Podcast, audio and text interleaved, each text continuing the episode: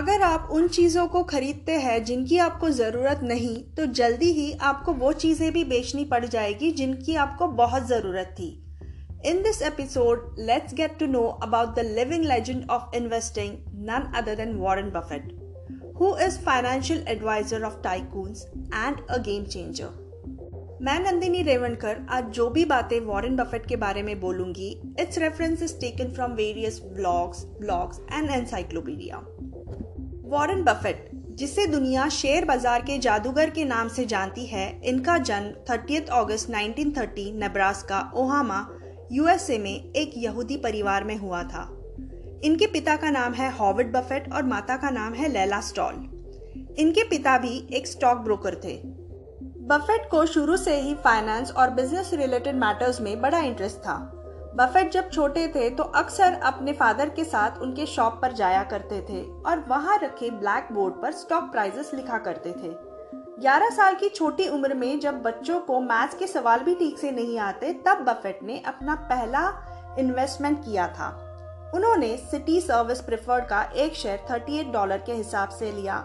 ऐसे 3 शेयर उन्होंने खरीदे, लेकिन तब वे बड़े निराश हुए जब स्टॉक वैल्यू गिरकर सिर्फ $27 तक आ गई थी। लेकिन बफेट ने बड़े ही सब्र से तब तक इंतजार किया जब तक स्टॉक प्राइस बढ़कर $40 ना हो गई। तब जाकर उन्होंने अपना शेयर बेचकर छोटा सा प्रॉफिट कमाया। इसके कुछ समय बाद ही सिटी सर्विस प्रेफर्ड के स्टॉक प्राइस में $200 के हिसाब से भारी उछाल आया। ये एक्सपीरियंस उनके लिए एक लेसन था, जिसमें उन्होंने सीखा कि इन्वेस्टिंग में पेशेंस की बड़ी ही अहमियत है। 13 साल की उम्र में बफेट 2 बिजनेस मैनेज करने लगे थे, एक न्यूज़पेपर बेचना और दूसरा हॉर्स रेसिंग टिप शिफ्ट का। ये वो साल थे जब एक यंग टीनेजर के तौर पर उन्होंने अपना पहला टैक्स रिटर्न फाइल किया था। जब वे हाई स्कूल में थे, उन्होंने अपने एक फ्रेंड के साथ मिलकर $25 में एक सेकेंड हैंड पिनबॉल मशीन खरीदा। उन्होंने इस मशीन को बाल काटने वाले सैलून में इंस्टॉल कर दिया।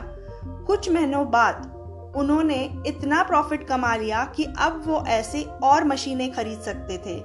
फिर जल्दी से 3 अलग अलग जगहों पर उन्होंने ये मशीन लगवा दी और फिर उन्होंने अपना जमाया बिजनेस $1,200 में बेच दिया। अपने बिजनेस में हो रहे सफलता को देखकर वो हाई स्कूल के बाद कॉलेज में जाना ही नहीं चाहते थे और सिर्फ बिजनेस में एंटर करना चाहते थे, लेकिन उनके पिता ने ऐसा करने नहीं दिया और न्यूयॉर्क की कोलंबिया यूनिवर्सिटी में उनका एडमिशन करा दिया। वॉरेन बफेट के हाथ हमेशा सफलता लगी ऐसा नहीं है। उन्होंने हार्वर्ड बिजनेस स्कूल में एडमिशन के लिए अप्लाई किया था, लेकिन भविष्य के सबसे महान निवेशक का एप्लीकेशन ठुकरा दिया गया। वॉरेन बफेट बेंजामिन ग्राहम को अपना गुरु मानते हैं। बेंजामिन ग्राहम की लिखी किताब द इंटेलिजेंट इन्वेस्टर पढ़कर ही उन्होंने शेयर मार्केट के दांव सीखे। बेंजामिन ग्राहम गेको इन्वेस्टर के बोर्ड ऑफ डायरेक्टर थे। वॉरेन बफेट उनके साथ वॉल स्ट्रीट न्यूयॉर्क में काम करने के लिए उनके पास गए, लेकिन ग्राहम ने उन्हें मना कर दिया। वॉरेन बफेट की प्रतिभा उन्हें एक साल बाद पता चली, तब बेंजामिन ग्राहम ने खुद वॉरेन बफेट को अपने साथ काम करने के लिए $12,000 सालाना सैलरी पर रखा। ये उनके करियर का टर्निंग पॉइंट साबित हुआ।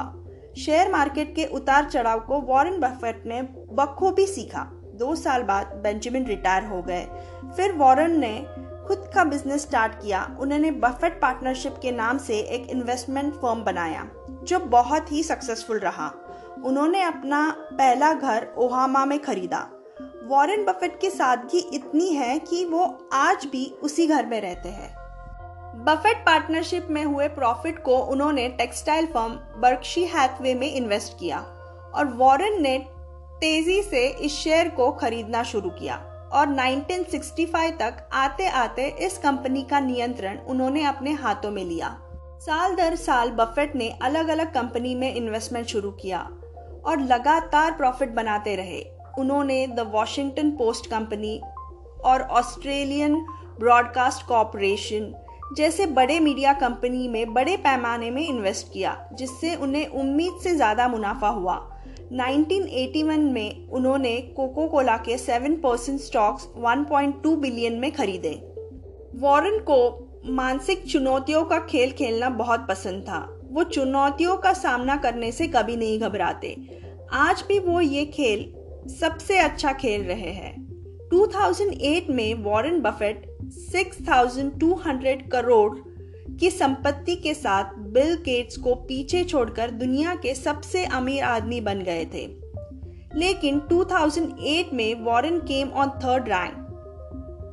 That is because he is also one of the person who does most of the charity from the money he earned. Warren Buffett ने Bill Gates और Melinda Foundation को चैरिटी के लिए 3,700 करोड़ रुपए दान किए थे। इसीलिए दुनिया उन्हें ओहामा का पैगंबर भी कहती है। वॉरेन आज भी उसी घर में रहते हैं। उनके पास कोई महंगी कार नहीं है। He never even changed his office. Warren Buffett ने पहले ही तय कर रखा है कि उनके बाद उनकी दौलत उनके बच्चों को नहीं समाज को मिलेगी। शुरू से ही वॉरेन ने अपने बच्चों को इसके लिए तैयार कर दिया है कि उन्हें विरासत में बहुत बड़ी दौलत नहीं मिलेगी। वॉरेन बफेट की काफ़ी सारी ऐसी बातें हैं which are very inspiring. So that's why I felt that I should make some more episodes on Warren's teaching. So आगे के जो 3-4 एपिसोड होंगे That will be based on Warren Buffett. So lastly, a beautiful quote by Buffett which says, "You don't build wealth by choosing the most exciting investment strategy. It's next to impossible to become a millionaire overnight. Building wealth requires consistency, discipline, and denying gratification because your end goal is freedom." Lastly आपको अगर ये episode अच्छा लगा then do subscribe to any of the channels that you are listening from and thank you so much for listening this episode of Inspiring Stories.